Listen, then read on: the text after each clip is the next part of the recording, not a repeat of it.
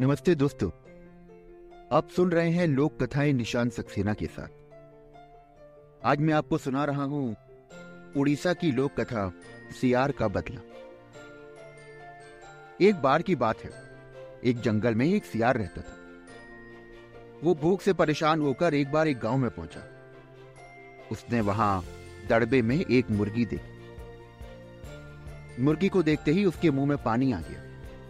उसे मुँह में दबाकर वो भाग गया और एक पेड़ की छाया में जाकर उसे खाने लगा। वहीं पेड़ पर एक कौवा बैठा था। उसे देखकर कौवे के मुँह में भी पानी आया और उसने मन ही मन बोला, वो ताजी मुर्गी, चलो, बची कुची तो मुझे भी खाने को मिल ही जाएगी।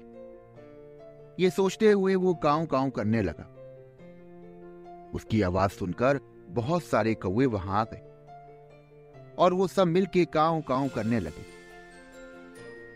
उनकी काव काव सुनकर उधर से गुजर रहा एक ग्रामीण रुक गया। उसने सोचा कि शायद उस पेड़ के नीचे ज़रूर कुछ ना कुछ चल रहा है। और ये सोचकर वो पेड़ के नीचे आया जहाँ पर सियार आराम से ताजी मुर्गी को मार के खा रहा था। ओ ये तो हमारे गाँव की मुर्गी को मार के खा रहा है। ये कहते हुए उस ग्रामीण ने अन्य ग्रामीणों को आवाज़ दी। और कुछ ही देर में वहाँ बहुत सारे ग्रामीण एकत्र हो गए। जब सबने सियार को मुर्गी खाते हुए देखा तो गुस्से से उन्होंने उसको मारा पीटा। सियार के जाते ही कौवा अपने साथियों के साथ मुर्गी की दावत उड़ाने लगा। ये देखकर सियार को बहुत गुस्सा आया।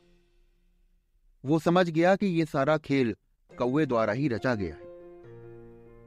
और कौवे की वजह से उसका स्वादिष्ट खाना छूट गया।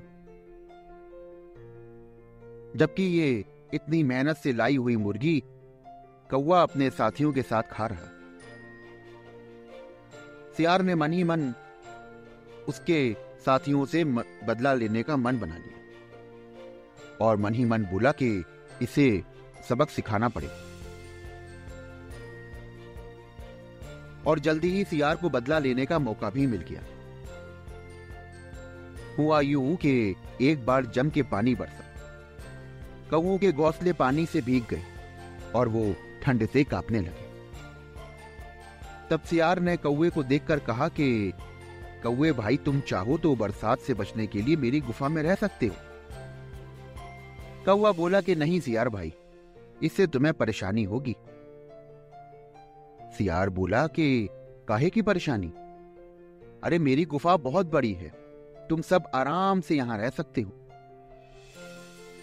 कौआ ठंड से काँप रहा था और उसके साथी भी परेशान हो चुके थे।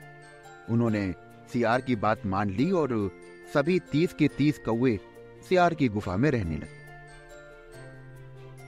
लेकिन एक दिन अचानक से दस कौए गायब हो गए।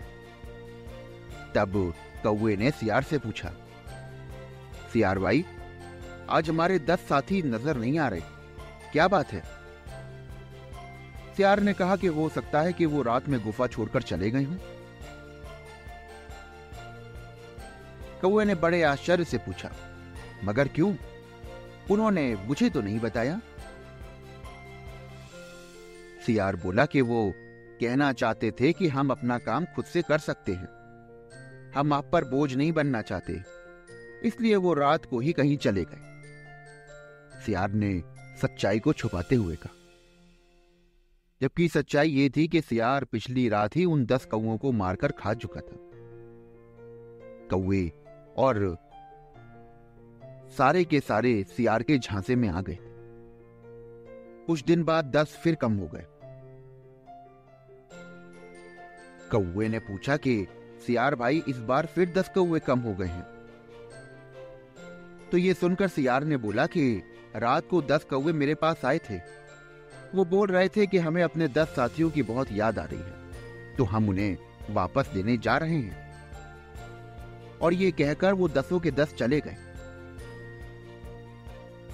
कौए को सियार की मासूमियत से कही गई ये बात ठीक लगी। और वो उसकी बात को मान गया। जबकि सच्चाई ये थी कि पिछली बार की तरीके से भी इस बार सियार ने दस कौए मारकर चुपचाप खा लिए थे। अगली रात को जब कौए चुपचाप सो रहे थे तो चालाक सियार ने बाकी बचे हुए दस कौओं को भी मारकर खा लिया। और इस तरह चालाक सियार ने चतुर कौए से अपने अपमान का बदला ले लिया।